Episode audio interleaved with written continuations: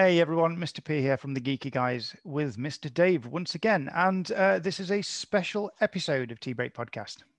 Thank you, Mr. P. Indeed, it is. We're very excited. Uh, we've got two guests for you this time. Uh, we've got uh, two co executive producers from the brand new Star Trek show, Star Trek Prodigy. Yep. Uh, and that is co executive producer Patrick Krebs and co executive producer and also head writer Aaron Waltke.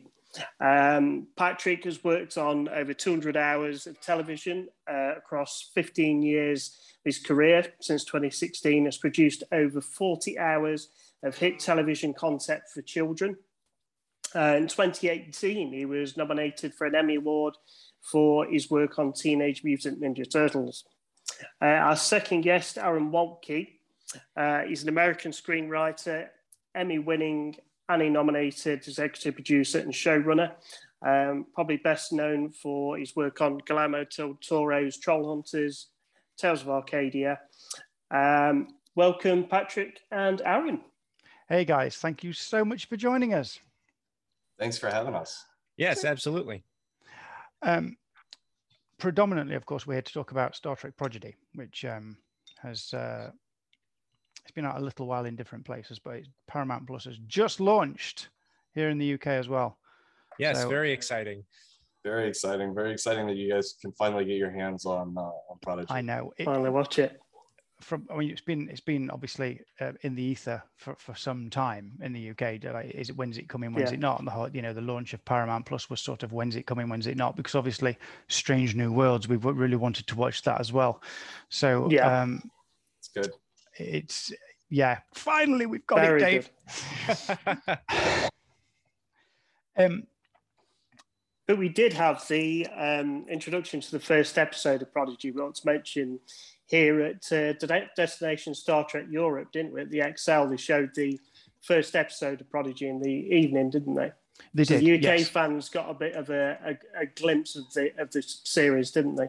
A teaser a teaser, the yes. series. Yeah, I got to watch the first episode, and then as we said, it uh, it came on Sky, and obviously now it's uh, we've got Paramount Plus over in UK and Europe, and uh, got all the Star Trek shows at our uh, fingertips now, haven't we? Yes. Yeah, isn't that fabulous? For less than a, the price of a cup of coffee, you can you too yeah. can subscribe to Paramount Plus and have access to every Star Trek ever made. Well, it's nice because all of the Star Trek, all of the Star Trek is up there. You know, uh, I think all, all the new shows, all the movies, all the all the old shows. I, I think the only ones that aren't up there is Picard. With I assume Amazon has a deal to do the, the three series oh, for so long. I, I, yeah. I guess, but I It'll assume once that's eventually. yeah, once that's expired, let's be honest, that's going to be brought It'll back be to there. there. It's bound to. And was and of course they're doing their um, their own shows as well. Obviously, Halo is on uh, Paramount Plus as well. Um, so there's a, a, lot of non Star Trek content on there as well. So hopefully we might get people subscribed to it that aren't massively into all of Star Trek, but once they've got that, they'll get into it a lot more.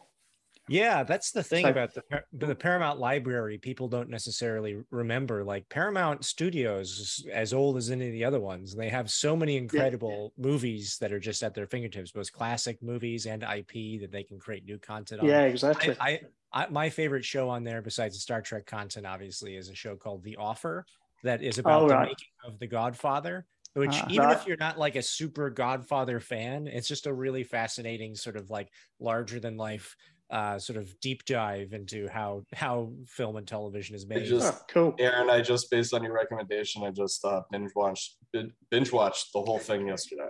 Isn't it great? It's like and, uh, it's it's amazing. really it's really good. Not I mean because it's like it's it's about making The Godfather, but it's really about how like the studios operated and like the business of like making movies back in that era. And like I I, I thought it was really fascinating. Yeah, and yeah, it's really you know like they name a lot. They name what was on the slate when they were making Godfather. You know, like they were also making Chinatown. They were also making making these other movies that I love, and I was like, oh, I no, I I didn't even realize those were Paramount movies. I like the fact that you guys who are kind of in the business still like to watch the documentaries about what happens behind the scenes yeah. because as, as, as, as, ordinary people like us, we look, I, I, love that kind of thing, looking behind the scenes at how things was done and, and the, you know, the politics yeah. involved in bringing something from an idea in your mind to, to the screen. And, yeah. um, Well, as That's someone who works, as someone who works in the industry, it's always helpful because nobody over here actually knows what we're doing. So we kind of just look at what everyone else does, tries to emulate that, and hope no one yeah. finds us out. I mean, that's oh, the, that's the kind of pattern of behavior that like gets you into the industry. I mean, I remember like being in high school and and trying to seek out all of the different, you know, like any periodical, any book that mentioned any behind the scenes thing or technique. I want I want to know how the magician does the trick. Yeah. You know and so all of that information was just fascinating to me and i would watch it over and over and over and over again. So it's like that doesn't go away once you start doing it. You just you know like you watch you watch people talk about what they what they're working on in symposiums and you go oh man that's how you did that? Okay i got it got it yeah. In the library. I think the other the other cool thing about streaming media of course uh, streaming platforms uh, not just paramount plus uh, but um, you get to for the most part binge watch things like you just said. So yeah. you know prodigy on there and you don't have to just watch one and think oh no i really want to watch the next one. You can actually go right let's go. Pizza beer or if you're you know young child like whatever you, you want juice box and and, and fruit and and, and then um and then and then binge watch the whole thing the only thing is then you get to the end of the 10 episodes which are fantastic but then you think I really want to see what happens next. yeah, that's the problem. That's well, the problem. There's, there's no good place to uh, there's no good place to break it up. But I mean, I think after that ten episode, that, that tenth episode is very good, and I think it's it was, you know, we had in mind, right, Aaron, that we, that there would be like a pause in there. So I think it's yeah, from from a writing perspective yeah, from a writing perspective, we always kind of, and this is something we that the Hagemans and I brought over from uh, sort of the Troll Hunters and the yeah. Tales of Arcadia show that we yeah. produced with Guillermo del Toro on Netflix, which was uh, with that uh, show, we had 52 episodes. They just ordered 52 episodes, and they're just like, "Yeah, make a show." And so, so we realized, you know, at the time there wasn't really a rubric for that sort of um, that sort of long form CGI animated serialized storytelling. Yeah. You know, we were mostly looking at live action stuff and yeah. in some ways the then somewhat fledgling Marvel cinematic universe of like, okay, how do you how do you create build a bigger story but out of these sort of arcs? And so yeah. from the beginning we were like, I th- we we know we have 20 episodes. They've strongly hinted that this is going to keep going. So let's assume we at least have 40 episodes to work with. And so we are like, all right, let's let's construct all right, every 10 episodes, what's what's the arc of these episodes for these hmm. characters? You know, where are they eventually going to wind up maybe at the end of the series, where are they going to wind up at the end of the season? And so we were very regimented and specific in finding those midpoints and those ups and downs and the progression of each character arc, which is a luxury that to my knowledge, I don't think any other Star Trek show has ever had to that degree you know right, the, the, the, most you had was like the 20 26 episode seasons but then to have two seasons that you're kind of able to play with to a certain degree uh, we were able to and in a serialized storytelling format it was it, it was a really interesting experiment and i'm glad people are picking up on what we've been doing with it. Yeah. No that's good. I'm yeah. certainly the legacy shows uh, from one series to another were are we going to get another series? Is it going to carry on?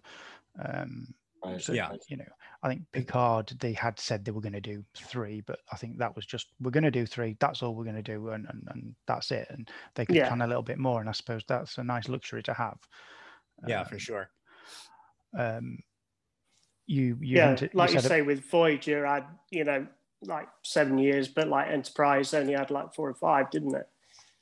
You know that's the thing yeah, that you talking about. even with you know like with the next generation right wasn't it it, it was real like uh, touch and go at first. Yeah it yeah, was on the yeah quite a while. Like the reason best of both worlds exists as an episode is because they didn't know if if patrick stewart was coming back or not. Because he was just yeah. like he had had such a sort of uneven experience shall we say and yeah. the show wasn't like a ratings hit yet uh, and so they were like, we have to build this in just in case Riker needs to take over. And then then he came back for a third season and like, all right, well, let's unwind that. I think for the first series, I think Marina Sirtis always said from the first series she never unpacked a suitcase from the hotel she was in because she never thought it was going to go. You know, they, they, they, never knew. She just assumed at the end of series one that was it. We, we're going home. Bye bye. So yeah. it was. They had a bit more of a difficult time, to be fair, because obviously they were. You know, it's they had the half, half of the people saying this is not the original series. Sure. Um, and they had half the people kind of interested to see what is this new show, where's it going to go. Uh, battle that with a juggling old scripts from Phase Two that never happened. Mm-hmm. So it does feel original series for for for, for the most part of Series One. And, and, it was all like, what's going to happen? It was just a juggling act, wasn't it? But uh, luckily, it did uh, syndication uh, as well, wasn't it? Yeah, but luckily, it um it, it did well and, and opened the door for everything else, basically. Uh, luckily. I know it's it's so strange to think that here we are in what I kind of consider a third wave of Star Trek, right? Yeah. You know, because you know you had the original series and the movies for a long time, and that's all there yeah. was, and then TNG came along and kind of opened up the sort of Rick Berman era, and then and now then you have the J.J. Abrams films that that have since sort of given the gateway to Discovery, which in turn has allowed for this explosion of Star Trek content and yeah. you know i remember those very dark days circa 2005 you know when enterprise got canceled prematurely and yeah. everybody was saying well that's it for star trek it was fun while yeah. it lasted you know like studios aren't going to touch it for a 10 foot pole mm-hmm. like maybe you'll get it 30 years from now but you know other, otherwise you know just it was a nice nice thing that we had for a while and i was so sad because it was such a big part of my life. And now now here we are and it's like a renaissance and and yeah. people are allowed to experiment with the form in ways that i think uh haven't really been uh, done since I guess arguably Deep Space Nine. But even no. then, I think they got away with that because the powers that be were kind of focused on Voyager, and Deep Space yeah. Nine kind of got yeah. was able to do whatever they wanted. Yeah, uh, and they were able to take some of those bold swings and you know truly be inventive. Where you know a Star Trek show where they're stuck on a space station and over half the cast aren't in Starfleet. That's crazy. Yeah. I think, and, the fans as well had a big part in it. They've kept the fires lit, you know, mm-hmm. uh, yeah. since since 05 and and the you know Enterprise and, and them. Yeah, absolutely right. Thanks to the fans for lighting the, the pyre of Gondor. but I think it, well, it's, well, it's a lot been, now. But I think it was kind of like franchise fatigue, wasn't it? Was the thing mentioned at the time. Yeah. Mm but I, sure. you know, I, and I think that the new era of streaming in particular, Disney is doing this now. Paramount Plus is doing it yeah. Eh, of of finding ways to make give each show its own unique vibe and voice. I think helps stave off that franchise fatigue. And so, yeah. I, I, I will say right off the bat that Paramount Plus has been very generous, uh, at least creatively, content wise, uh, towards letting us kind of do our own thing and you know give put our own stamp on this show without it feeling being they're not coming in and saying can you make this more like voyager or uh, we don't know about this arc they're at, they they've been they've given us almost complete carte blanche from both secret hideout and nickelodeon just to kind of at least content wise and then the rest of it yeah. is like how can we actually make this show? Right, I, was, right. I was going to ask, that was going to be one of my questions actually. Uh, so I've actually got a note here that says continuity because obviously you, you, kind of you kind of sit timeline in between Lower Decks and Picard, and it's like, have you had conversations with with those other shows as to what you might do, might not do? Um, I mean, you've got you, you're kind of looking roughly three years after Lower Decks, but you're you sort of sat 16 years before Picard, so you've got quite a nice space of time to work within there. Yeah um, well, yes, actually, we, you know, I, I would say, would you say, Patrick, you know, we have conversations come up at least maybe every month or two. And sometimes we'll just have big showrunner roundtables where all the showrunners get together and just kind of talk about what they're doing for the seasons. But even as we're like breaking episodes, we're like, oh, we really want to, you know, focus on this quadrant, or we maybe want to bring in this character or focus, or pull, pull this thread of this storyline from TNG or from Deep Space Nine or Voyager or whatever.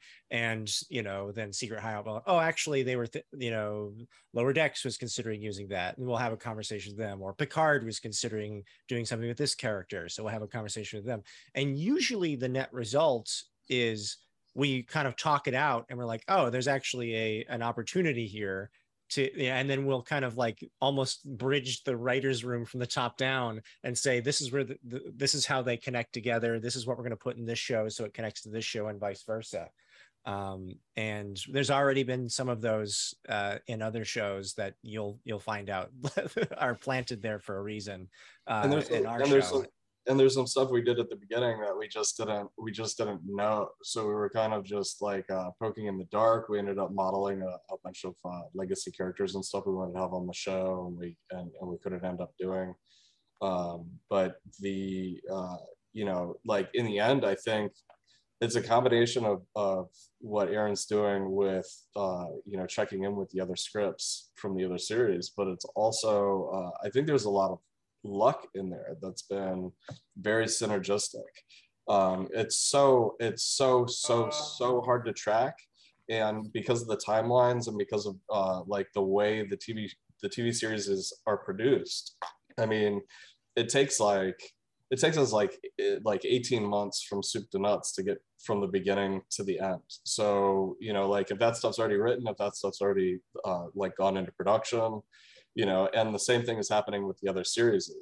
So it's like w- when you're able to get something in there that you know you're making a choice it could be one of two things you're kind of make it's a 50 50 you know and then it and then it lands and it ends up hooking up with the other series. It's just yeah. like it, it's been a real i think it's been a real lucky blessing that like we've had a couple of those that have really really uh, synergized nicely yeah. yeah. and it's it is absolutely as patrick is saying an ongoing process where you know if there is something that is introduced you know at a later past the point of no return for some stages uh, that that they're like oh by the way we want to we're doing this or this costume looks like this or whatever then we'll find some way as best we can you know and there's sort of like a hierarchy of like either either if there's time to tweak the the design to make sure it matches we'll do that.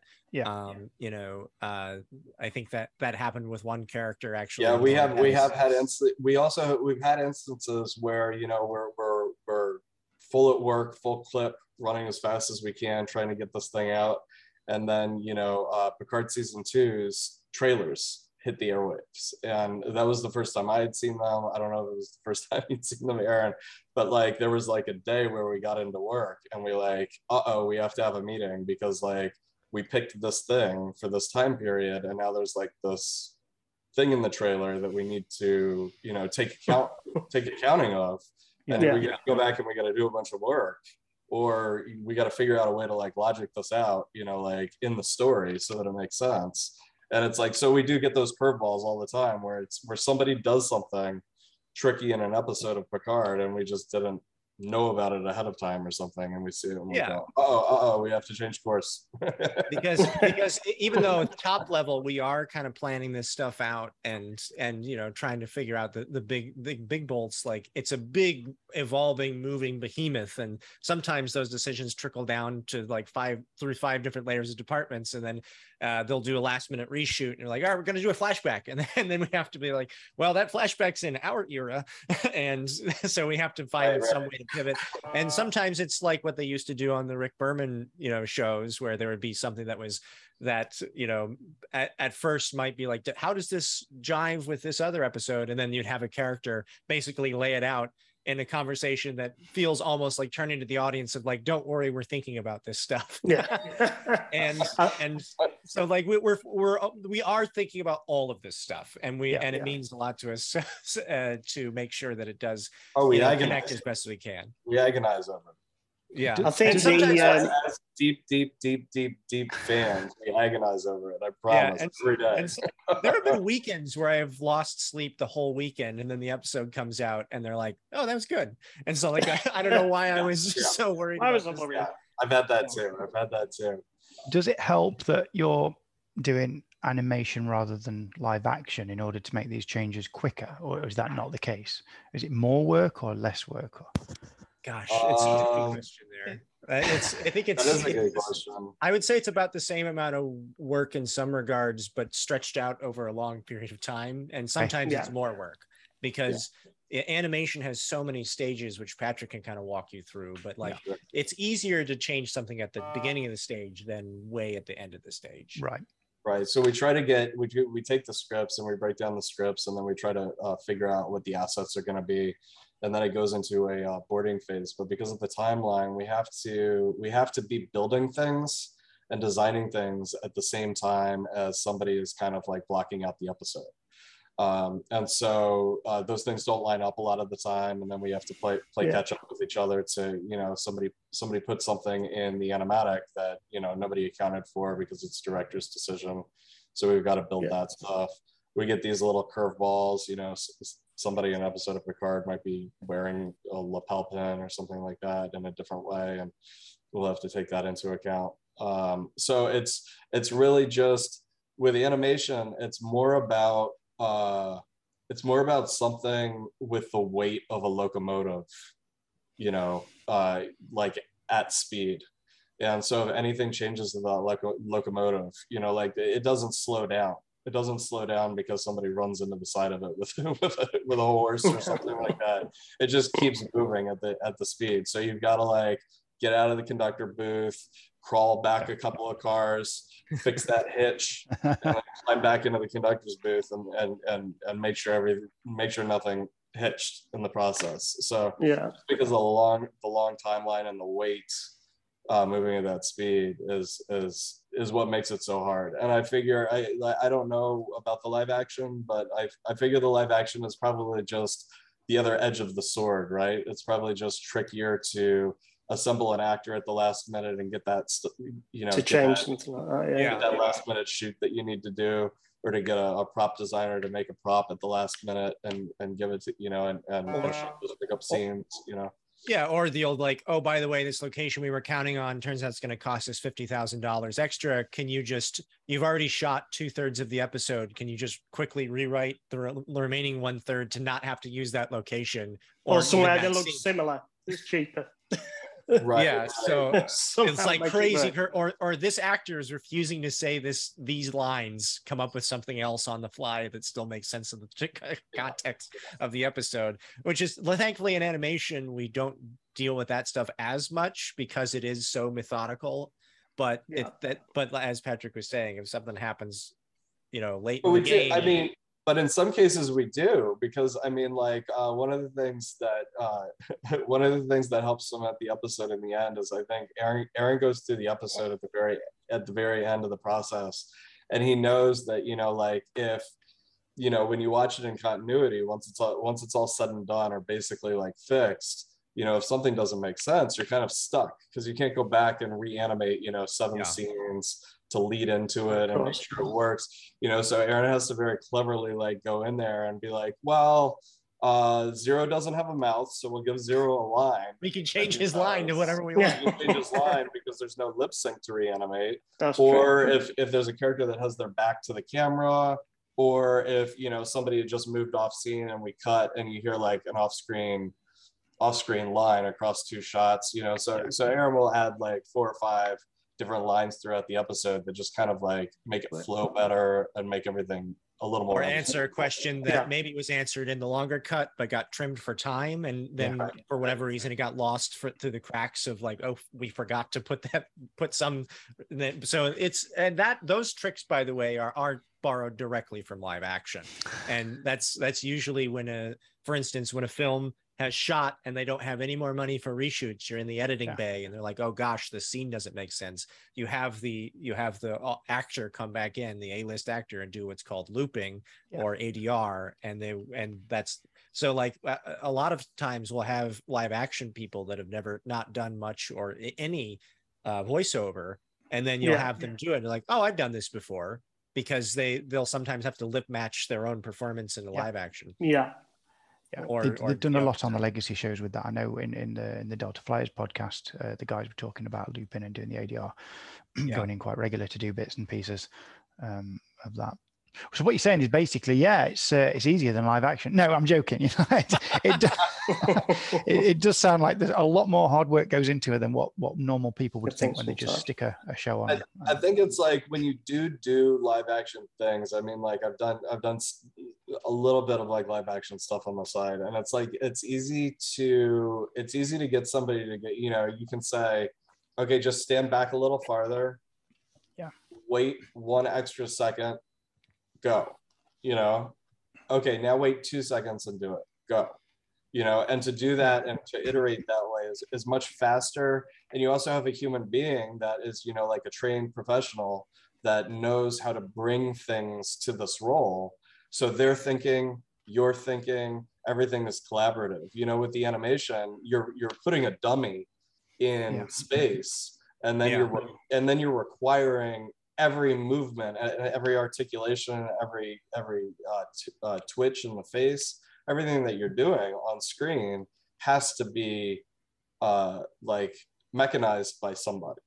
Uh, which yeah. is you know like you might get like if like Jack Nicholson is like shooting, he might like wince in a certain way that makes the scene the way that the scene is and that yeah. the way that everybody will remember it or the way That's he true. approaches it, you know. But like with this dummy that you're playing with in animation, think you, know, you have to uh, you have to think of everything, and the I mean that that's the that's the play and that's the fun is to see how close you can get to that barrier of that realism. Um, and I think we do a really, really good job. I think the show is unique in uh, in its in its facial performance and it, its ability to get those long lens film cameras right in the face of the uh, of of the main characters and get you know like the movements in their eyes and get like the nuances of their cheeks and get and get the line read for these like special emotional moments that are like really really particular and important to Star Trek. Yeah, I was going to search you with the animation, the the 3D animation element. Is that new to Star Trek Prodigy, or is that something that you've used in animated shows previously? Well, Patrick Patrick could probably speak to that. for what is that? Sorry, can you? The, can you the, the 3D animation um, that's used in Prodigy is that, is that kind of a, a new method um, for Prodigy, or has it been used in previous shows? Um, so the pipeline that we're doing has been like under construction for a long, long time. Um, it, this like I obviously like CG animation is, is new to Prodigy, like within the series and stuff like that. But we've been doing uh, CG shows at Nickelodeon since uh, 2007, I believe um, maybe even before, but not with like a constructed department. So we've had, you know, we've, uh, yeah. we've, we've, had uh, maybe 15, uh, I'll get the number wrong. So I'm hesitant to say the it's number. Been, they've been doing it for a while, but in house, I think they've time. been at it for a while. Yeah. And so the last big thing that we did was uh, in 2012, we did uh, a reboot of uh, Teenage Mutant Ninja Turtles. When, uh, of course, yeah. Yeah, when we bought the property um, and so that was that was really successful but that was using technology back from like 2010 to 2012 um, and after after turtles um, we had spent so much time in a pipeline that was that was old you know because like once once you bury the hatchet like at uh, 2012 technology if it's 2018 yeah. and you're still making the show you're still making the show with 2012 technology. You can upgrade some things along the way, but you don't really have like a, a huge opportunity to. Um, so we were able to play around with uh, with with new rendering techniques, new technologies, and new pipelines. Uh, we made uh, a show for the movie Wonder Park that that uh, never that it never reached the air because of um, for for whatever reason. Um, and we made a couple of TV movies and and uh, things along along those lines. And so uh, we built a pipeline that that nobody else really uses. We're using a lot of video game techniques, and we're using uh, GPU rendering, which means that the rendering is happening on the video card and not on the on the main processor, which allows yeah. us to, to iterate faster and to render faster and to get that look that you see in Star Trek, which I think is a very um, closer to a photoreal version of you know the cartoon medium that you've seen in other things but yeah. that they just can't really achieve with the budget and the time that they have and so that's that's where i think our success is and then i mean where i thought that line was going to be when we started and where that line got to you know when we're when we're at a full clip the way that we're working in production right now it's just like we we blew past the barrier that i thought we would have so long ago. And every episode we're doing every episode we're doing these things that i just didn't think would ever be possible you know? And we've got a great team and we've got uh, brilliant passionate people that are that are infested in the property and our, and our fans and love it. And i think that's what you're seeing on the screen. If we, if everybody on staff didn't love, absolutely love what they were doing, they would break, um, uh, because of because of what we're doing within our boundaries. and yeah. um, I'm just I'm just really proud of everybody on the team because I think that I think that the show is it's absolutely the best thing I've ever worked on. It's the best looking thing. It's the best story I've ever worked. It's you know, like it's it, it fires on all cylinders. Yeah, yeah I think I, one of the exciting things for, for me has been that, um, as uh, Paul said a while ago, we spoke to uh, Garrett Wang um, a few months ago mm-hmm. uh, about um, Star Trek Voyager, and we are saying it was a shame it didn't get the feature movies and we didn't get to see the sort of return to Earth and what the technology coming back from the Delta Quadrant and the science would, would lead to. But with Star Trek Prodigy and with certain elements in the end of Picard as well, we're actually getting to see that. So we're seeing what's happening with what happened with Janeway, what happened with Chakotay, and you know, this technology, maybe some of that being brought in to develop the protostar. Yeah, hundred percent. Uh, like that was. Go ahead.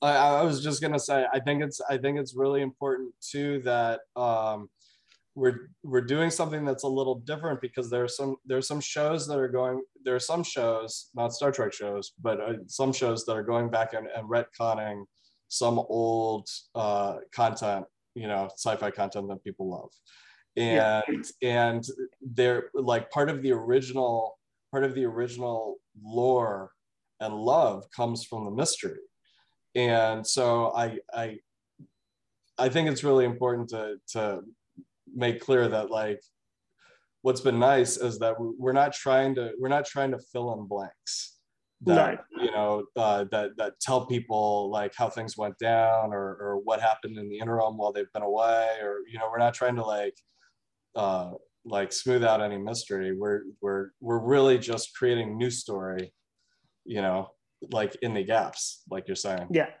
Yeah but but even you know to to your your point david was was uh, you know so in the writers room at least we i remember the first three or four weeks when we just were like okay what is the setting here you know we we thought very heavily like okay what are some new things that we could bring in to the franchise because obviously it's right there in the mandate new worlds and new civilizations you know new science yeah, fiction yeah. concepts new science sci-fi technologies that kind of you know because we wouldn't have cell phones if it weren't for communicators you know like we wouldn't have ipads if it weren't for uh pads for the pads so, yeah. so like you know we were like what we were thinking like okay where did the the sort of the the, the cursor end? Stop moving.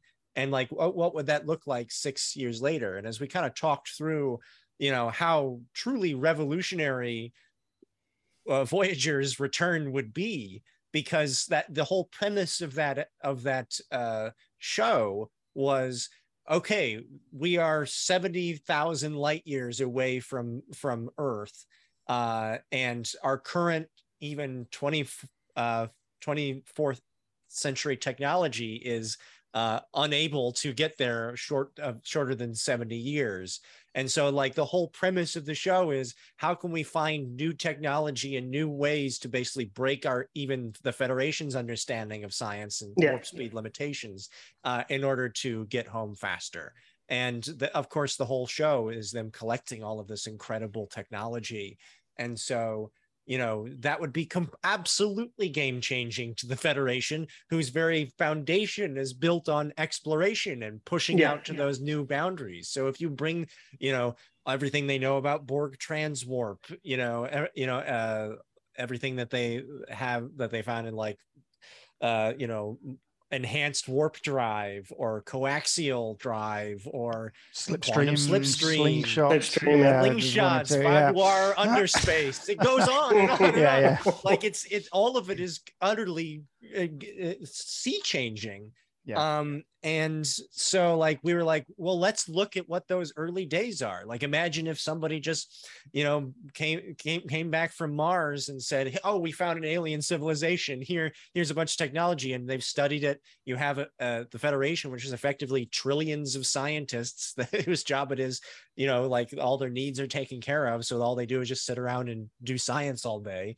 Like they and, that, and i would imagine they would start to piece together some cool stuff for them that would allow them to to you know maybe miniaturize industrial replicators which already existed on deep space nine but like oh what if they did that and use it to build shuttles on the fly? Because yeah. as we know voyager had a shuttle problem. Um no. no no.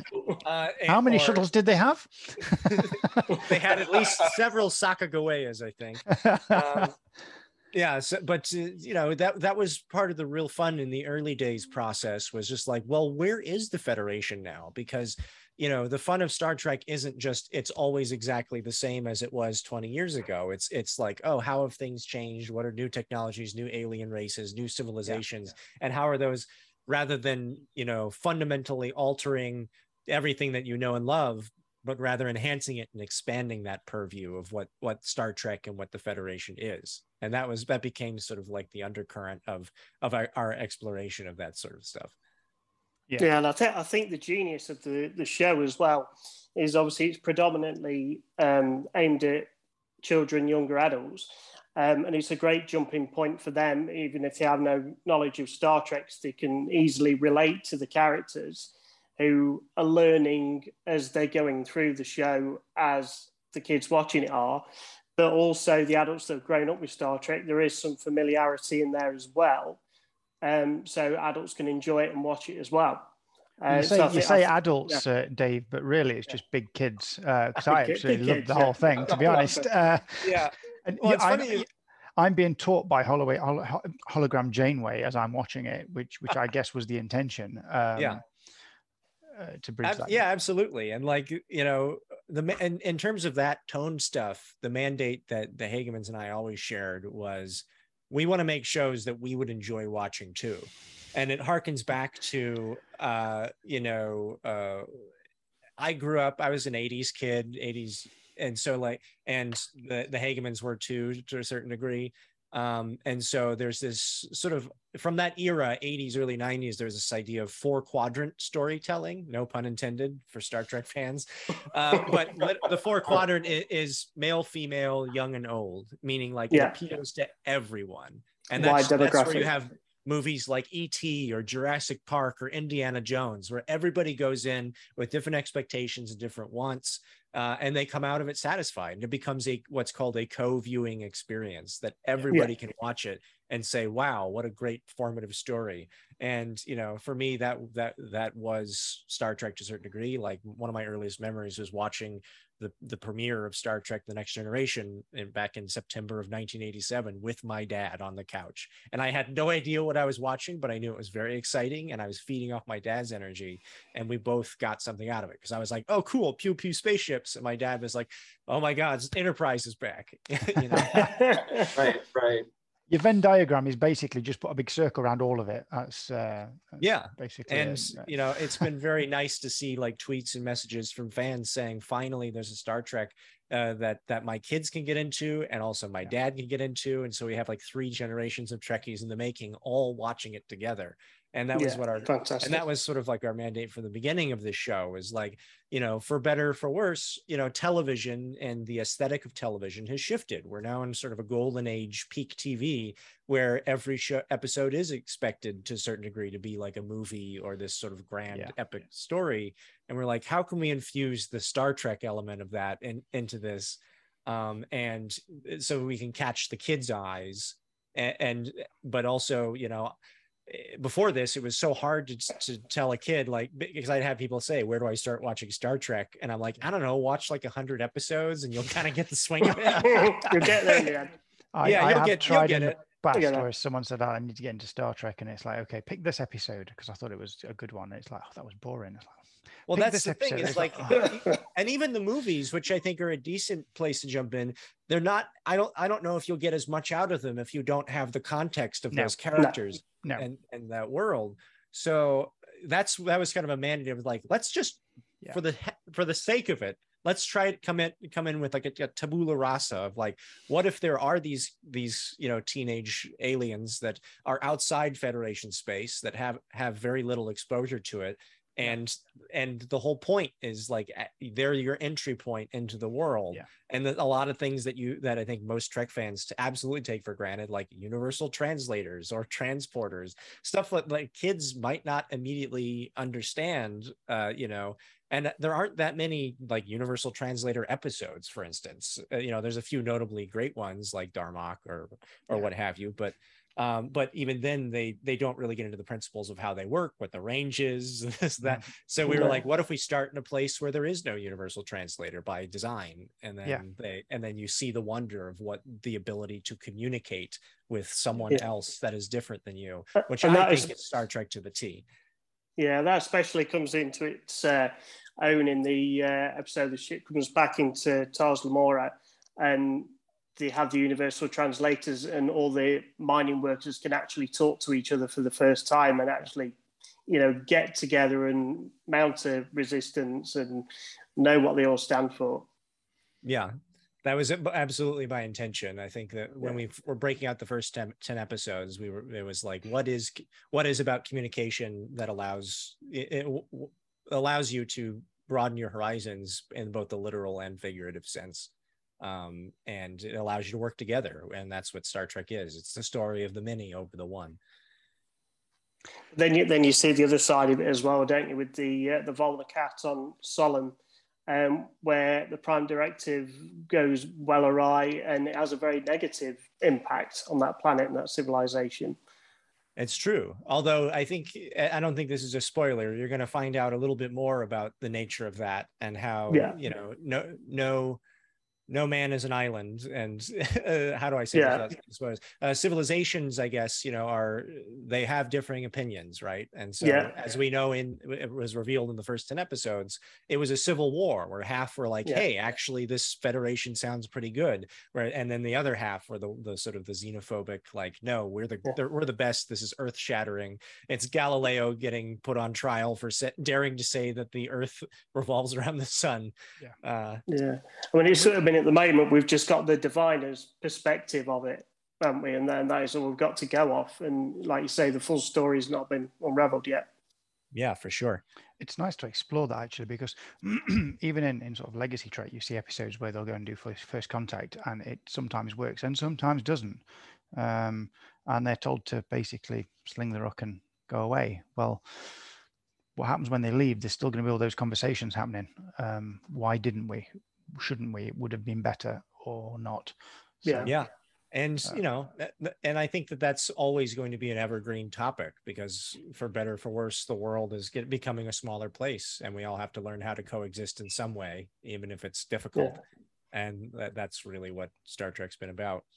Yeah, and it's based on the whole uh, white Europeans going into the Americas, isn't it? In, in like 14th, 15th century, and the disaster that uh, that became is, is almost based a little bit on that, isn't it? Where one civilization comes into contact with the other, and it can either live together in harmony and both improves each other and they thrive, or they destroy each other, or one ends up falling away yeah to a certain degree. I would i the difference i think being that that the federation it, it are aren't really sort of like a colonial no, um, no. conquering group.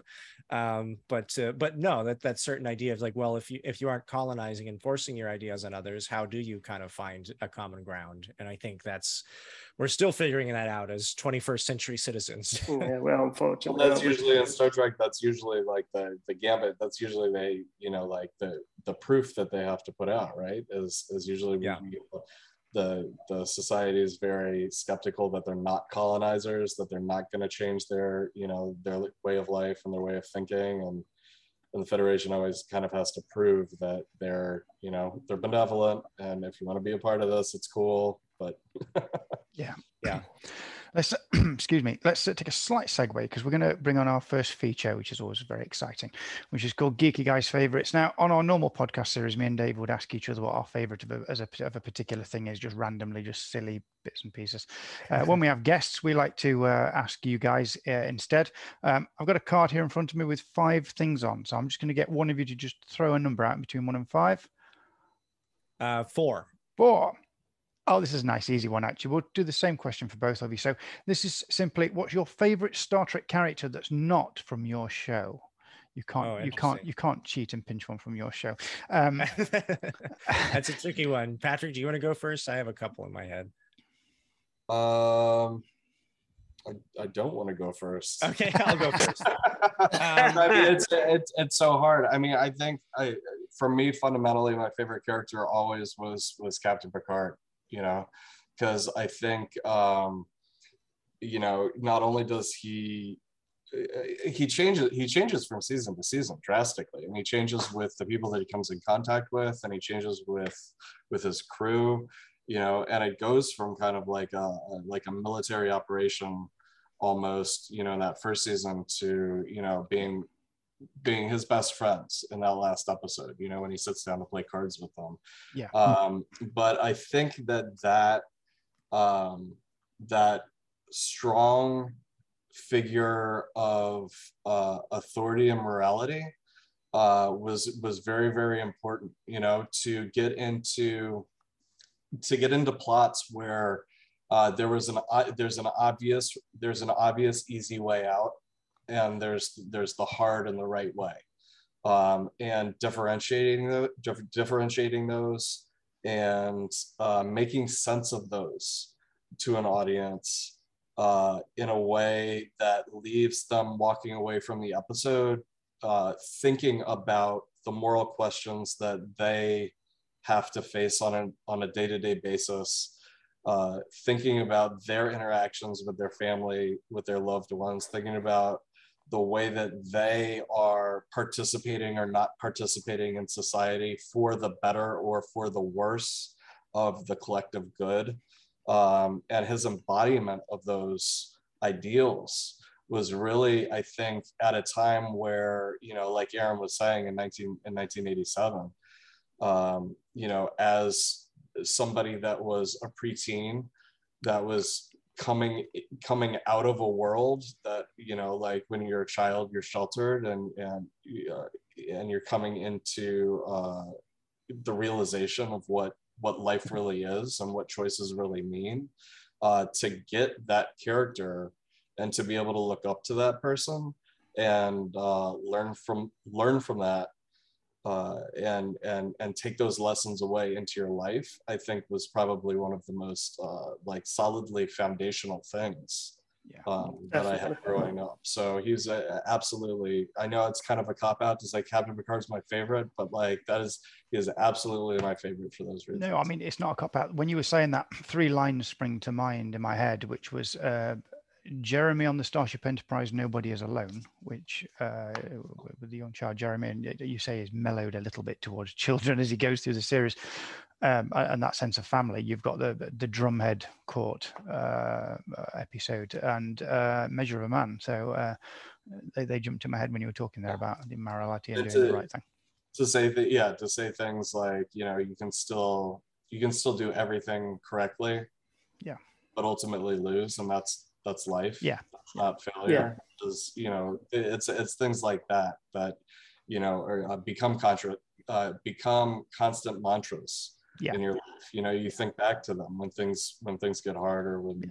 when things go sideways. You rely on those those yeah. rules and those ideals. That is not yeah, failure. Definitely. That is life. I think was the was the line. That's yeah. Yeah, or even measure of a man, where it's like you know our our our uh, mantra is to seek out new life. Well, oh, there, there, it sits, it sits, yeah. You know, and it's and you know it's that sort of challenge to even those. Yeah. It's a little bit people who might think they're open minded, but then they don't realize they have these sort of limitations. It's like, no, you can't just draw arbitrary boundaries that exclude people and the other. Yeah. You know, you have to yeah. reconsider everything uh, if you truly want to seek what where truth lies. Um, and and the and the idea that like there's bias in there and that if we can just if we can just look at the information and if we can just talk about what we agree about and talk about the things we disagree about and come to a better understanding of who the two of us are you know that that we come out you know both better people in the end you know yeah, for sure. Aaron, Definitely. you're not off the hook. Your favorite character. no, I mean, I could go through each series and talk about my favorite character, but uh, but I mean, uh, if I had to choose, I would say it's probably a three-way tie, and they're all from Deep Space Nine. Um, and, and it's uh, Odo, Quark, and Garak are my three favorites. And the reason is, and I have a reasoning, which is, you know, I think that they kind of in many ways represent the the story of all of uh, of Star Trek, where it's like people, their mind, they are kind of reflecting of the outsiders looking in, of uh, you know and I, I always think back to that conversation you have between like quark and Garak, where they're try- trying root beer you know the earth the uh. earthlings drink it it's cloyingly sweet it's, and he's like oh it's disgusting and he's like and you know what and you know what the worst part it is the more you drink it the more you start to like it. yes. and then and then Garak is like, it's insidious. um, and that sort of um, I guess, lens in which we humans can kind of be able to view ourselves and our quirks and our peccadillos. Yeah. You know, it, it really is Star Trek writ large because that's all Star Trek is is us just challenging our assumptions about ourselves. Yeah. yeah. Uh, in this case, in in most cases, it's by venturing out into those strange life civilizations, but in this case, it's having those sort of a- aliens who are forced uh, thrust into this sort of melting pot on Deep yeah. Space Nine and you know even between them they have very very different differing opinions of how life should be you know obviously quark is the ur space capitalist and odo is this sort of the law and order man but he actually doesn't really uh, he's a, he's an interesting sort of security officer in that he he's before the federation he served you know um, with the Cardassians, and yeah. he was just sort of like, I'm just trying to. He's very sort of uh, pragmatic, where he's like, I'm just trying to you know bring justice as best i can within the system i'm presented. And then and then it's over the course of the se- series that he he kind of expands and realizes that's not good enough and he has to actually stand for something and and yeah. when he eventually winds up being the savior and arguably the savior of the federation by going you know to the dominion and basically uh, brokering a, a peace uh, with them uh, by and sort of sacrificing himself in some ways to do so, or at least his life with on aboard Deep Space Nine with with Kira and the future therein. Um, and Garak, of course, is the, is exactly the same. He's sort of like this weird, chaotic, neutral cipher of a character who you know you think is just sort of a, I, when he's introduced, everyone's like, "Oh yeah, he's a spy." like, everyone, yeah. Nobody, everyone's like, "Don't trust oh, him." Don't trust him he's a bad person and then by the end of it you know he's uh, yeah he, he's bringing a moral gray area i think uh, of like the, the the concept of the greater good especially in episodes where you know he's faking faking stuff and killing people in order to bring the romulans into the federation but by the end, he's thrown his lot in. He was like, he's he's basically he's the Tailor of Panama, right? Like he's yeah. he's just he's, a spy on the ground yeah. And his his perspective is i would rather stare at the truth of the world warts and all and and still try to make it a better place on it on those terms than mm-hmm. live purely in that ideal. Uh, but I think that what's interesting is I think even Garak by the end of the series is like uh, he you can I he's clearly fighting for for Starfleet. Like he's he's doing he's doing everything he can as best as in the only ways he knows how in order to preserve the Federation and what it stands for, even if he doesn't totally believe that it's achieve that that utopia is achievable in real yeah. terms. He, he, almost becomes that lovable rogue in the end, doesn't he? Really, where it's sort yes. of he's done bad things and he knows he has, but it's kind of nice with the Federation around because he can kind of get away with a lot more because he's a bit right, sneaky. Right, right. Uh, I think my, my favorite line from Garak is um, uh, at the end of the story where they talk about uh, the wolf in sheep's clothing, and he says uh, the doctor says, and he says, "What's the moral of the story?" And the doctor, uh, doctor's like, "Never. If you keep telling lies, no one will believe you." And he's like, "Are you sure that's the moral, doctor?" And he says, and Doctor Bashir, Doctor says, "Well, what else could it possibly be?" And he just looks at him, and, and you get this lovely close up as he looks at the camera and says, "Never tell the same lie twice." it's just brilliant. I love that line.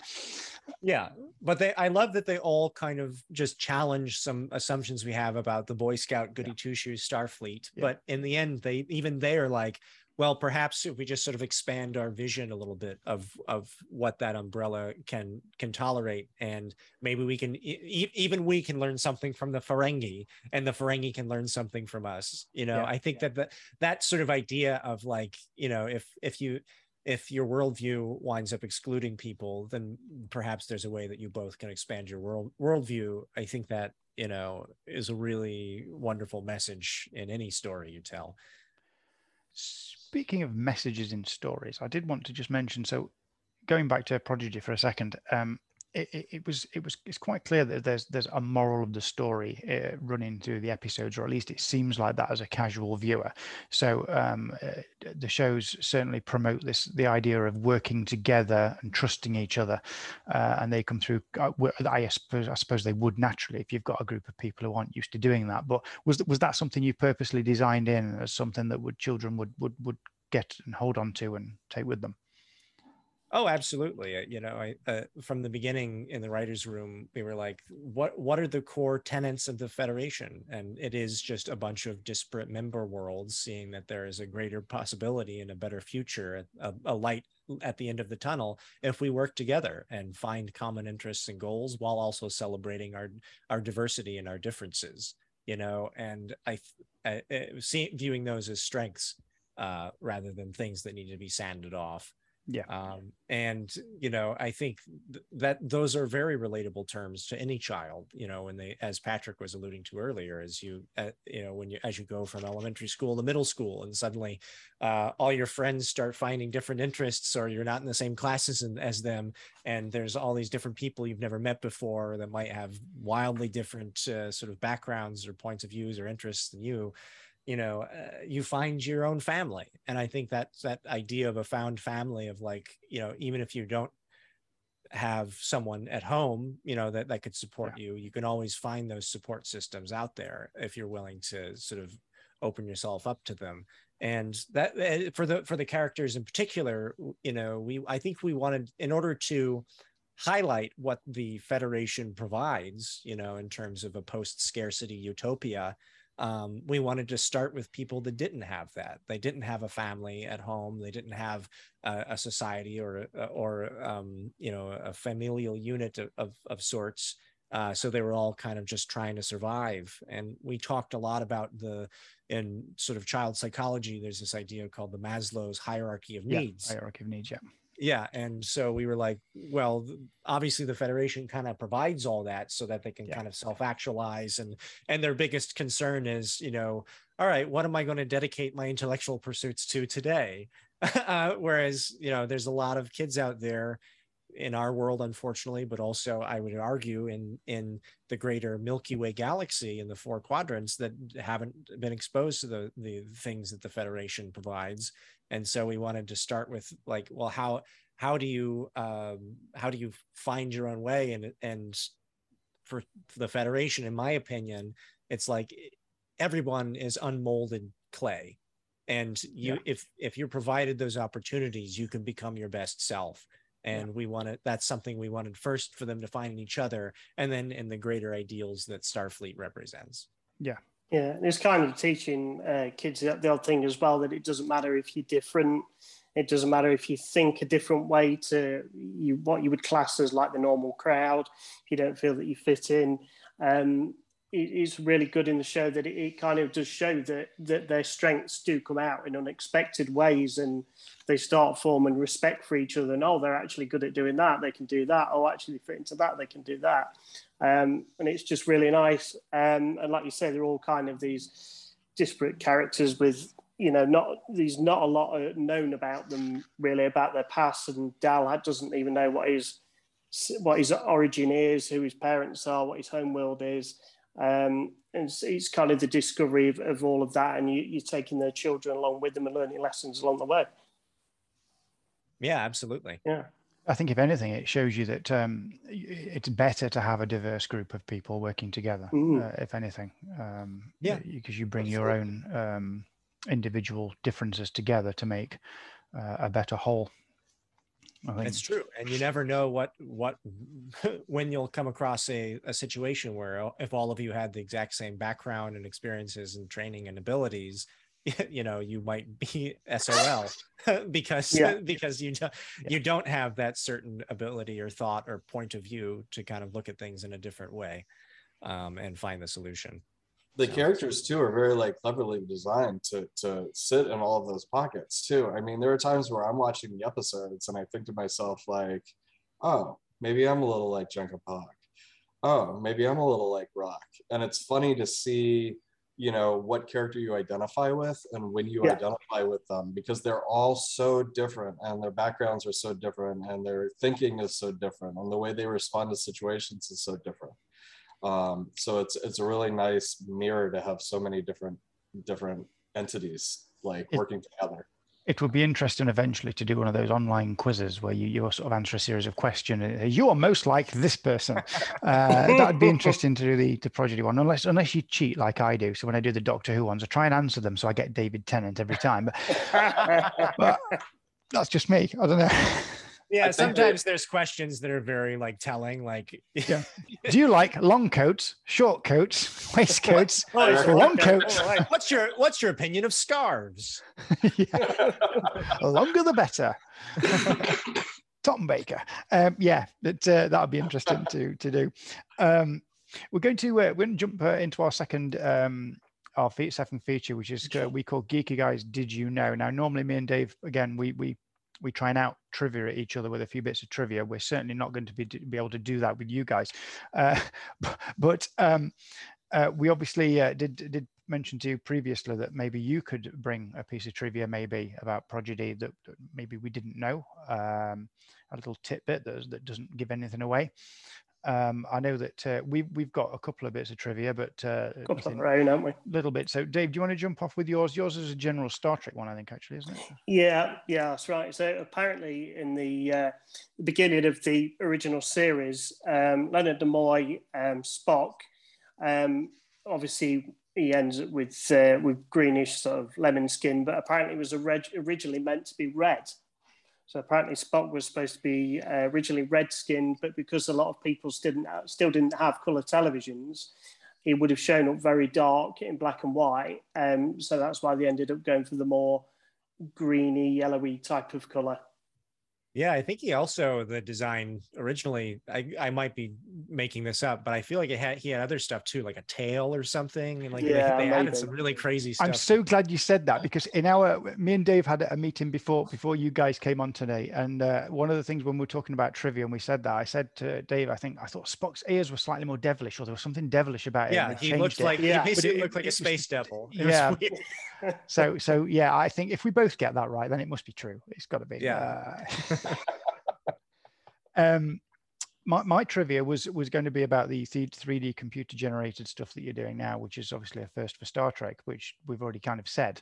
Uh, so so so that, that's that gone. Um, so uh, I'll just quite quickly pick one out my mind, which was uh, the original shooting model of the Enterprise NX-01 from the original series. I believe was only painted on one side because it was held onto on a stick and they just they, they did that. So you because it was only ever filmed from one side. So when they actually took it away and put it in a, in a museum they had to like repaint all of it. So it looked the same because it was only repainted on one side. I think that's true but uh, being as it was just out my head uh, it might be completely rubbish. You might have dreamt it. We'll get letters dave. We'll get letters. I, I, do know, know actually. Oh, sorry. Go ahead. Yeah. I was just to say, well, just speaking of that specific model, apparently uh, that that was sitting in Gene Roddenberry's office for several years, but then afterwards it disappeared and no one knows where it went. Like, because I think the Enterprise wanted to, like, uh, or the the Smithsonian wanted to put it on display, and they, they went do to the, the, have one now. So I don't know whether they found they, it. I think they, I think they might have had either like a later model right. or or uh, something, or it might have been from one of the movies, or I can't remember. There was like but the, there was like two models that they use right. and like the very first one that they used for like the first couple seasons uh disappeared and, and the Roddenberry estate couldn't find it and then, I did like, not know that. I like that. I know the Smithsonian had one of them and it is the NX-01 and it's so Constitution that, class. so that's the one that I was that's what I was going to bring up before uh before Aaron was that the Smithsonian had the uh had one of the the originals from the original series and it was in the gift shop of the Smithsonian. Yes. Nobody thought about like the historical importance of it. They had just like parked it in the gift shop. And like I'm from Washington D.C., so I grew up like seeing this thing in the gift shop at the Air and Space Museum. Um, and I think it wasn't until very recently that they took it out and they restored it and they put it, you know, in a glass case and made an exhibit around it. Yeah, it was it was out for a good year where they they restored yeah. it uh, a couple of years ago. Uh, yeah, yeah, I saw a video of that where it showed you them repairing it and all, all the mm. wear and tear on it was uh, quite horrendous. If bars they had to do a lot of work to make it look display uh, material again. You don't yeah. realize how big these things are. When when the uh, do, do, do, not Sotheby's, when is it Sotheby's that did the big auction for all the Star Trek stuff, Dave, uh, in, in, in, the UK. They, they did a big about. auction and, and, everything got auctioned off, including the shooting model of the Enterprise D from Series 1 and 2. And it's the big six foot model and it's massive. They brought it out in a crate and it was like the, the saucer section is like this. So, where did, where did that wind up, I wonder? It went to auction and someone bid on it and paid half a million dollars for it. So it's just some some guy's garage. It's some, some guy, half a million. I hope they've got it and looking after it. There are, there yeah. are, there are pictures, Aaron, of like there, you know, like there are these there were a couple of these things, you know. So there is like there are pictures of one that's been dismantled and it's like in somebody's garage and then yeah. taking it. Yeah, there's there was a four foot model and a six foot model. Yeah, the yeah. four foot model they introduced later on because of 10 forward, I think, and, and, and things they used them later on. I don't know what happened to that one, but I know one of this. I know the six foot model went on to auction, and um, it was yeah half a million. because It was the most expensive yeah. item in the auction. Um, there, yeah, there, yeah. there was some more trivia. There we go. I found some more trivia. Yeah, I think yeah, I think the Enterprise. I was thinking it was maybe the prototype, like the very first. Right. Like this is what it could look like. It was in Gene's office. Right. yeah. I'll look it up later, or I'll get tweets saying you're completely wrong. Very wrong. um, so yeah, actually, we, we, need your trivia. That's it. That was that's we're, yes. We're done, Dave. Uh, so yeah, is there any bits of uh, interesting little bits of trivia, maybe about Prodigy you could give us, or? Yeah, I, there's a mm-hmm. couple. Uh, you know, one that springs to mind is uh, obviously in in Star Trek Prodigy, we introduced sort of like a new uh, enhanced warp drive that uh, that uses a a protostar as sort of like a power source, and that and, that the inspiration for that sort of comes from several places, but uh, in one case there is the matter of um, the Romulans ships are notoriously powered by sort of singularities. So basically, like collapsed stars as yeah, their yeah. engine stars. Uh, so we thought wouldn't be interesting if, like, as kind of this detente is happening, you know, post uh, Nemesis, that maybe you know some of that technology is they're allowing them to experiment and that's where the protostar came from uh-huh. the other thing was in, in the episode uh um what is it the the omega factor, the Omega yeah. protocol. The Omega factor, the Omega, factor. factor, I think it's called. Yeah, yeah, Omega, yeah. yeah. Um, in Voyager, uh, offhandedly, there is a, a, a line that was brought up in the first week of like, you know, what is the nature of the protostar? Why is it why is it called the protostar? And we and we came up with this idea of the, this engine. Um, was uh the in there's a, a throwaway line in in that episode where uh, they're trying to figure out like what what Omega is, and um, Harry Kim, and, and, as they're kind of like, why is Captain Keevan so classified? It's like I heard she's planning to detonate a Type Six protostar, which could open a wormhole back to the Alpha Quadrant. Uh, In theory, it's ah. possible, and and that was brought up uh, week one by I believe Shawna Benson, one of our writers, uh, and we were like, "Yep, that's when that's what they did because that was our clearly that was already like a theoretical possibility in starfleet yeah. technology. And so they're like what if we mash that uh, in with whatever missing pieces in the equation w- was some buried in the all the amazing technology they brought back from the delta quadrant? And so it was just like you know this meets chocolate meets peanut butter. Um, the other fun sort of i guess technology trivia thing i had for the the inner workings of the protostar was uh, in episode 10 i think it's 10 uh, or it might be episode 9 um, they they steal the the pro the proto drive which you know if you hear yeah. if you listen carefully the computer identifies it as the um, exotic matter dilithium matrix missing and, uh, and, yeah, yeah. Ex- exotic matter is a key component uh, in a hypothetical uh, drive called the Alcubierre drive, which is a uh, yeah. which is a theoretical physics answer to how we could actually create warp drive. So it was like a fun little nod there because exotic matter is obviously matter that has yet to be discovered, but is capable of exotic properties, like, for instance, negative mass, which is required in order to bend space time in such a way that you could go faster than the speed of light. so nice. it's a fun little sci fi, yeah, cool. actual theoretical physics Easter egg exotic matter dilithium matrix and the dilithium matrix was already a component in star trek universe that has been yeah. firmly established that if it's damaged or goes offline uh, the the warp core no longer functions. So that's why when they take that component out, the ship is dead in the water. It's dead. Uh, cool. I, I, did hear going back to the uh, the Omega protocol um, a few months back that there was the question of why seven of seven of nine has never been uh, allowed in the captain's chair or allowed into Starfleet after they've got back to Earth after traveling back from the Delta Quadrant. And one of the reasons that somebody stated why it might be is that because she's got that information about the Omega protocol from being in the hive mind with the Borg. Could be. Yeah. And the information was there perhaps from Picard, from Locutus, when a lot of the information from Starfleet that he had went into the hive mind. Um, so that was potentially why she wasn't allowed in very possibly yes. Um, or just the wrong the wrong admiral just we had some prejudices yeah. against the borg. Yeah was yeah, use that as, as, an excuse. Patrick have you got a nice little bit of trivia for us? I've got a little bit of trivia. It's not a it's not a prodigy trivia okay. but, uh, my favorite my favorite uh, my favorite trivia is that uh and this might be too well known to be trivia. I'm, I'm not sure. I never knew it, and so it excites me. But it's um, in Star Trek Four. You know the the Doctor Gillian Taylor. Yeah, yeah. That was uh, originally supposed to be Eddie Murphy. Oh, I did not know that. No, I didn't know that either. Eddie Murphy was on Paramount lot at the time, and they were hoping that he would be an astrophysicist that would help them get back, oh. get back to their future, and uh, and things fell apart at the last minute, and so they had to substitute him out for for the woman that you see. I, I, hope they kept the love story between Eddie Murphy and Captain Kirk. Right, right.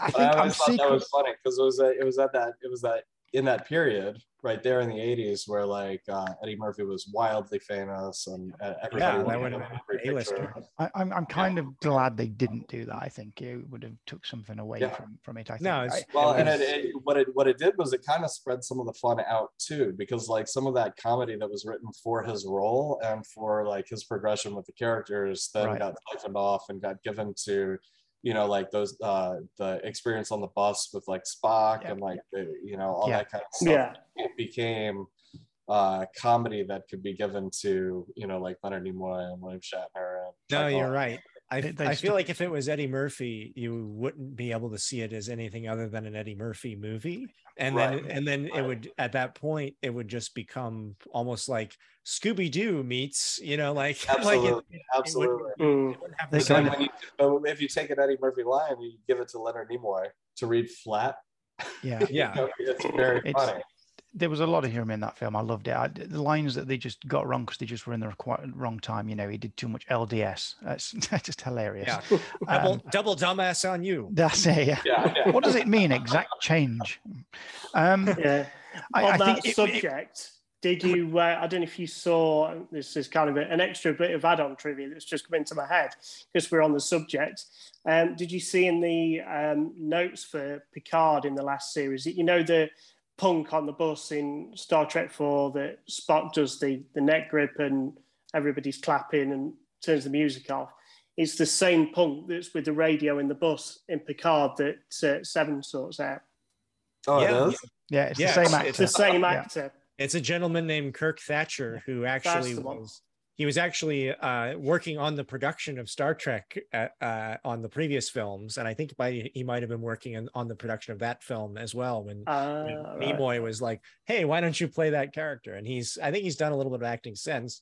Uh, yeah. and he's gone on to have a very prolific career as a as a writer director. He does a lot of stuff with the Muppets, actually. Oh, cool. Yeah, I think I I think he was the he created a couple of uh, puppets uh, for for the Muppets, Dark Crystal, like that sort of stuff. Uh, uh, oh, nice. Yeah, and curiously, this is just totally random. I was uh, Nickelodeon had a, an event where we did like uh, sometimes they'll with the pandemic just as a benefit for their um, for their employees they will offer these sort of like classes and we did like a sake class tasting class and you know there so they sent sake to our houses and then yeah. there was a person there from a, a sake uh, company there kind of like guiding us through like what do you taste cool. in that and this and it was a little bit like a wine tasting thing and i said like oh this one almost reminds me of sort of petrichor and then suddenly this thing said like hey i love that uh, that um, metaphor and i and it was kirk thatcher the punk on the bus uh-huh.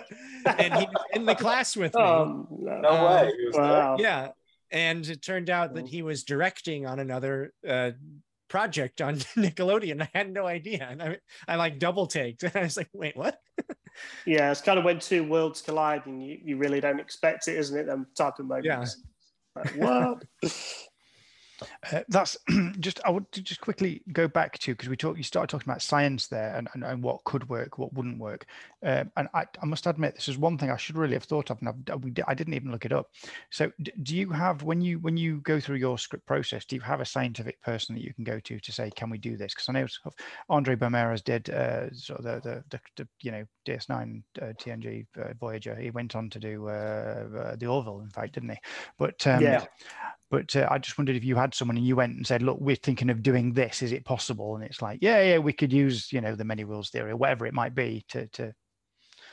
Yeah, we uh, we have um, we have sort of like a roster of of sort of con- creative consultants actually that help us with that sort of thing. The the the person who is sort of the on staff, so to speak, uh, sort of science consultant of all Star Trek currently is a friend of mine, Dr. Erin Macdonald uh, who she is an astrophysicist and she yeah. has a, a, doctorate in phys- astrophysics. She did her doctorate on gravimetric or uh, gravitational waves. and so um, she, but she's also a huge sci-fi science fiction fan. She has Voyager tattooed on her arm. And nice. I, I cool. so um you know she for for most of those questions you know like i i have a basic understanding of of some high level physics um but so like usually we can talk and i'm not totally out of my depth but if i'm stuck or sometimes she'll see well every script will go to her and she'll do like a, a site pass and like here's how i would tweak this to make sure that this uh, sort of stuff works. For instance you know um uh an interesting thing we realized the other day uh like I remember we were talking about the the famous uh, Janeway line where she says like, "Ah, uh, ah coffee the finest organic suspension ever devised right? Or or what yeah. it the, and it turns out that uh, suspension is actually not the correct term for for that so scientifically speaking um, oh, it's I, I, believe it's uh, something else like an admixture or something like that. Um, but uh, that's the sort of stuff she catches and tries to to fix. She she does sometimes ding us on the number of times we use the word quantum, and I'm like, I'm not just throwing it in there. That's Star Trek uses quantum all the time. quantum timelines, quantum torpedoes, quantum drive. And we do. There, there are things when quantum it, entity. When it comes yeah. to the to, when it comes to the artwork and stuff too, um, we've got uh, wonderful designers and stuff like that that come up with these really imaginative looks for these things, and then we we we take the artwork and we run it by Dr. Erin so that she can say, well, you know, I don't think that's necessarily going to have like an energy core coming out of the middle of it, you know, so maybe if you did this instead and then we'll modify the artwork. We have an episode uh, coming up in the back 10 that has uh, a lot of equations in it. So we, you know, we went out to Dr. Erin for all of those equations. Uh, you know, it's just stuff like that just to make sure it's accurate yeah. and make sure everything is uh, is on the up and up. Yeah. And sometimes when we have like a genetic question, you know, that that's maybe slight like slightly outside of Dr. Erin's purview as an astrophysicist, uh, we've brought in other experts as well, like Dr. Mohamed Noor, um, you know, who I think just got promoted to be interim dean of Duke University, but he's also a wow. very, very nice guy and very knowledgeable about genetics and a huge Star Trek fan. I think he's even written a book called like the genetics of Star Trek or some something to that effect. Oh, nice. Um, but uh, no, so whenever we were kind of getting into territory of like how genetics work and how uh, epigenetics work and phenotypes and genotypes, he could give us like something that made us sound very smart, like that we can drop that techno babble in. I do. Um, the one thing I do love about Star Trek, uh, or most of Star Trek, in fact, is the fact that uh, it's that attention to detail in trying to get science as close as possible to what is or could be. Yeah. Um, there is also, I mean, this this is some fun trivia. We do have uh, we do have a person on staff too that is uh, can construct languages for us if we need to construct languages. So uh, the Vau N'Akat language is a constructed language. It is real. So when you see when you see uh, you know in the first episode when they it reveals that they're on the uh, the mining asteroid, yeah. You know, when that Chiron flips, that Vau N'Akat language is real. And then you see later, you see the Vau N'Akat language on panels that are in the mm-hmm. Rev 12. Uh, and so that stuff is real. And oh, cool. also when, when Gwyn sits down with the with the Caitian child and is teaching her language and that kind of floating ring that's floating around them. You yeah. know, there are all there are all sorts of languages built into there built into there. There's uh, like Vau N'Akat, there's uh, Klingon, I know for sure. Um, but we put a couple of different languages in there and they're they're all pointing to the words that they should be. I mean, so it's that that ring of, of graphics is yeah is accurate if if somebody wants to go in there and really like get into the language. I'm sure yes. someone will now. It'll be the new how-to, won't it? Learn Vau N'Akat. Yeah. Although if you do now have episodes where there's no UT, uh, universal translator, and they and they have to sort of say the native languages now, the other voice actor is going to really hate you. We've got to learn this now. We do, yeah, we do have lines. They, there is there are like uh, Vau N'Akat lines in there. Yeah, um, we also um, we also have a Klingon uh, language expert whenever we have Klingon. Like I think Gwyn speaks Klingon. We've established, yeah. you know, that's one of the thousands of languages that she's spoken. So whenever we whenever we have Klingon language come up, we have a Klingon expert. Uh, her I believe her name is Jen Baum, but she goes by Klingon Pop Warrior because she also has a a, uh, uh a um, a side business, I suppose, uh, as a as a music artist, and she records yeah. Klingon music. Ah, um, cool. So we it's interesting because I think we we at one point wanted to use a bit of a Klingon song from uh you know TNG and she and she came back with like because she's so tapped into the Klingon you know language which has evolved into its own sort of subculture of people you know linguists that in their spare time try to make sense of it all uh, and she's like, oh, well, that one is gibberish, but this one is actually translatable. But if you want, we could try to retcon that language that's from TNG and make it actually kind of make sense in something. Uh, and so like it's it's amazing. That's the great thing about working in Star Trek is like there are fans around the world that you know do a lot of the hard work for you and and either have assembled these things or head canons or reason these out or so even if it's like oh this is how it always worked in my head i can then go online and then see that the consensus says yes absolutely uh, and, and, I was like, well, we can't all be wrong, right? and then, and then, or sometimes they'll say it works because of in this episode they say this, and I was like, oh, I forgot about that. Perfect. so, so it's it's this great it's a fantastic resource that i think a lot of people uh, ask you know isn't it intimidating to work on a franchise that has 50 years of lore and canon? And i'm like i've been training my whole life for this man. I'm the man for the job. Yeah. There's a lovely line there's a lovely sequence in, in the film galaxy quest if you've seen it uh, mm-hmm. where, where, they actually have to contact the, the, the, geek on earth who who's the fan of the show because he's the only yeah, one that got the schematics on the so he can he can direct them around their own ship because they're actors and you can tell them, oh, you need to go left at the next corridor because they've yeah. mapped the whole thing out and the sequence of the, the doors, the doors closing. I thought that was hilarious. I thought that was brilliant, but it's kind yeah, of the played, played by a young Justin Long, no less. Mm, uh, and the, the other thing is as well, uh, like they were saying, Star Trek, it guides people in certain careers. So you've got people that will go into astronomy, you've got people that will go into physics, people that will go into lingu- learn as a linguist, and you know that that kind of helps for the shows going forward. You're building your pool of experts that come in and uh, help you out as well. Yeah, it's it and. Star Trek fans are so passionate, man. Like you know, if you you there's they're a fantastic resource and sometimes sometimes i'll i'll tweet something and then and i'll just like i i did a tweet thread a year or two ago that was just like here's a list of all the amazing faster than light technology of warp warp, warp faster than maximum warp technologies that Voyager brought back. And even then, there was like two or three that fans like, oh, what about this one? What about this one? And I was like, I love you guys. You're my people. oh, I love it. Uh, we are coming towards the end of our time. There's so much we still haven't talked about, so um, we, we, may have to just uh, do this again when when when the next series is out. Um, but um, yeah, definitely. Obviously, we've got uh, you. You've just said we've got another uh, ten episodes coming out, uh, which I think uh, we've kind of read sort of towards later this year. year is that it? is that kind of yeah, but I believe we're still. I don't think we've officially announced the date yet, but stay tuned. I imagine that's probably going to come sooner than later. Um, but yeah, later this by the end of, by the end of the year is the is the line that the executives have told us. Yeah, yeah. Hey, we got that right, Dave. We got that right. That's good. Yeah, and uh, I think we're already uh, greenlit for a second season as well, aren't we? Yes, and we've that's we've, out there. Yeah, mm-hmm. we've written 40, 40 episodes we've written and are they're all in various stages of oh, production wow. as we speak. That's nice. Well ahead with it up. Well ahead with it up. Absolutely.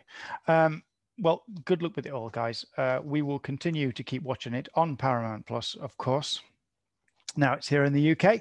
Um, and yeah, I, I think uh, I've not got anything else. Dave.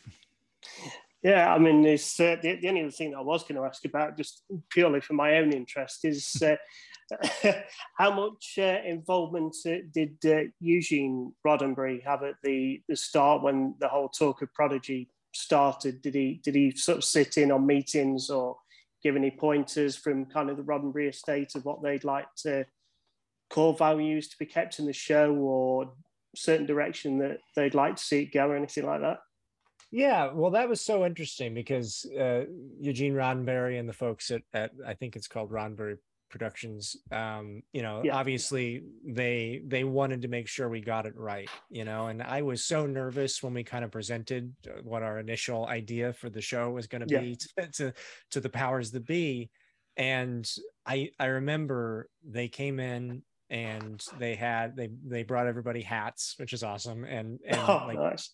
and then and then I was curious, like, are they just going to be like, uh, this is good, this is bad? But then they said, you nailed it, you know. And they they literally said, you you've you've fully embraced and completely hit what what I think my dad would be proud of and what he was going for with the well, series uh, of hope in a hopeless place and and you know to out finding strength in the many striving towards a common goal of exploration and curiosity like this is absolutely the show that i think my dad wish was uh, wished was on the air and uh well done. And like i almost teared up hearing that from them you would do with that wouldn't you?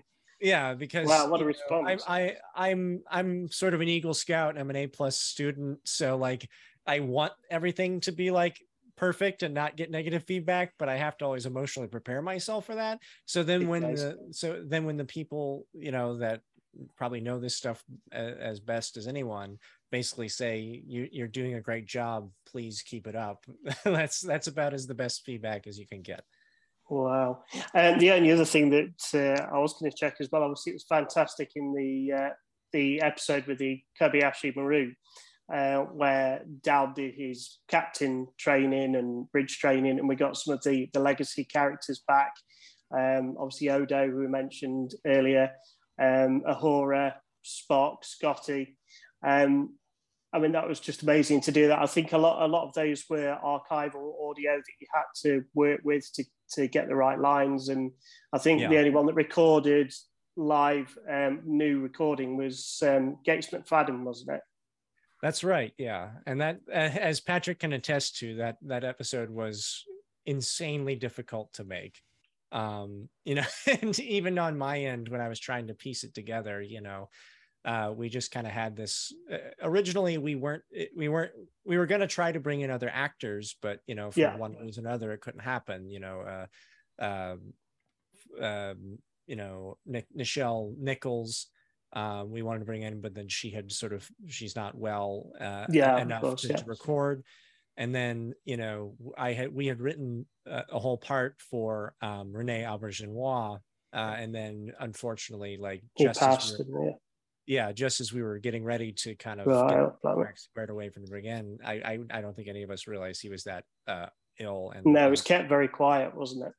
he passed away, and it was it was really devastating. But you know, we, we kind of picked ourselves back up, and we were like, we have to find uh, like we can't just take him out of it at this point because the whole point was to be a, a tribute to his character. So yeah. I basically at that point doubled down and said I'll find a way to make it work. And I wound up I, I've said elsewhere like I wound up watching probably 40 or 50 episodes of Star Trek top to bottom and reading yeah. 80 or 90 scripts and just trying to find lines and dropping them in, experimenting, you know, and then tracking down the lines and giving the time yeah. code to the people. And sometimes the line would be good on paper, but then I you'd have to go like, oh, actually it, it doesn't work because he's like walking across a room or he's rattling yeah. The microphones or, or he just delivers it weird or th- there's a, a weird yeah. edit in the original footage. Exactly. It's not just finding the line you want it's finding the line you want with like you say the quality to fit it into the show. Yeah and you know in the end i i think we got it mostly there and we and we kind of realized that like a it is a holodeck simulation so it's it's okay if it's not perfect. It's a computer just approximating. Um, yeah. and also um, you know it's not the worst thing in the world to remind people that these are from real episodes to encourage them to go out and see these incredible performances watch those yeah. And have a young kid who maybe is like who's that? Who's who's that uh that uh, guy sitting sitting in you know the, the ops chair dad? And then is like well that's odo and let me let me pull up some episodes yeah like that that's my dream and i've heard from some people that it's that that that's been yeah that, that's been their sort of line into the, the the older star trek and going back to ds9 and voyager and tng and the original series to see these characters in in full as they were. Yeah. It's, uh, I mean, like we we we we debated it at length too. You know, like we talked about bringing in people to like play, and it just it, like it didn't it didn't seem or feel right to not use the original content of these characters uh, that we were kind of making a tribute for, you know, yeah. in their original form in the episode. And we thought that that, that too would be, uh, you know, what plays to the audience and what people would enjoy about it. So, yeah. It was a yeah, bit of a wow. Was it, really, was a, really it was a wow moment. I must admit, I didn't read ahead, so I didn't look at any spoilers. So as I was watching it, and that that the episode came up, and then all of a sudden you've got these characters. For me, it was like, oh yes, oh they did that. Yeah. That's good. I like that. And that, uh, that, and that was very much just a moment of discovery when we were breaking the episode too, because it was not, and it, we didn't go into writing that episode saying, oh, this is going to be the episode where we bring in a bunch of Star Trek cameos. We went in writing like this is the episode where Dal kind of it, it has a um, a revelation uh, and sort of a, a, snap to reality when he faces the hardest thing that any cadet can do, which is the Kobayashi Maru test, um, and what that means for his character. And then when we get, and it was only in in the, the breaking of the episode of like, well, what does the Kobayashi Maru episode like actually look like? Uh, you know, in the in the the twenty uh, century and we realized like oh a we've never seen that in the age of right, the holodeck right.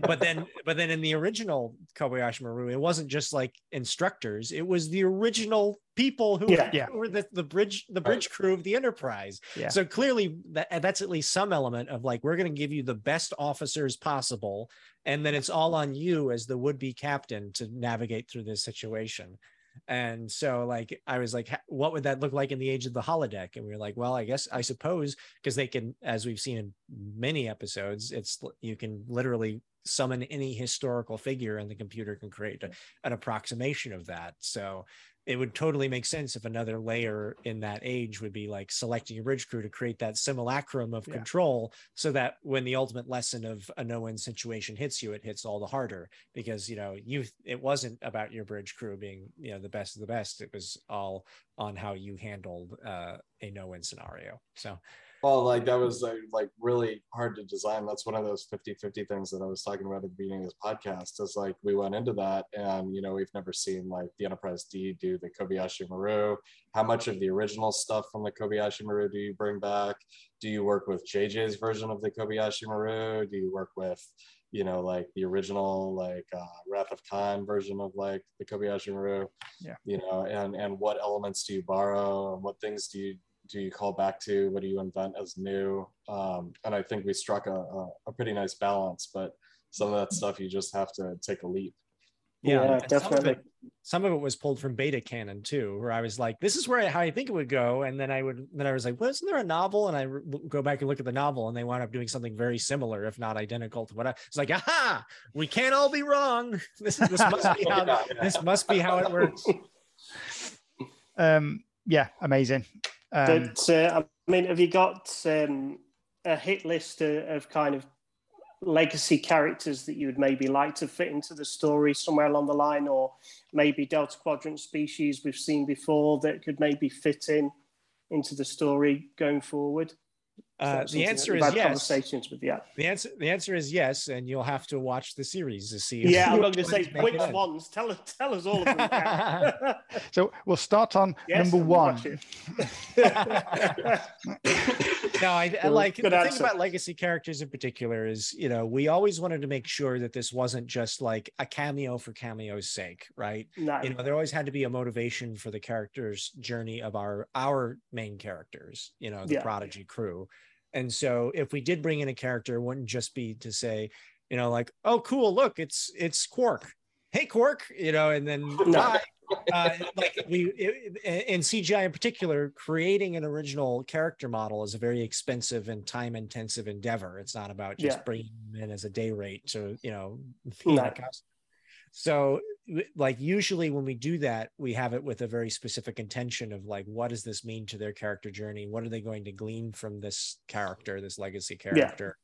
And why is the legacy character there? And what does that mean for the greater Star Trek universe in this particular period of the mid 2380s, which, as you've pointed out, is wide open pasture and as as there's a couple of important moments from the movies in Picard but beyond that it's about 20 years of who knows what happened yeah. in that time and that's sort of our blank canvas to paint with.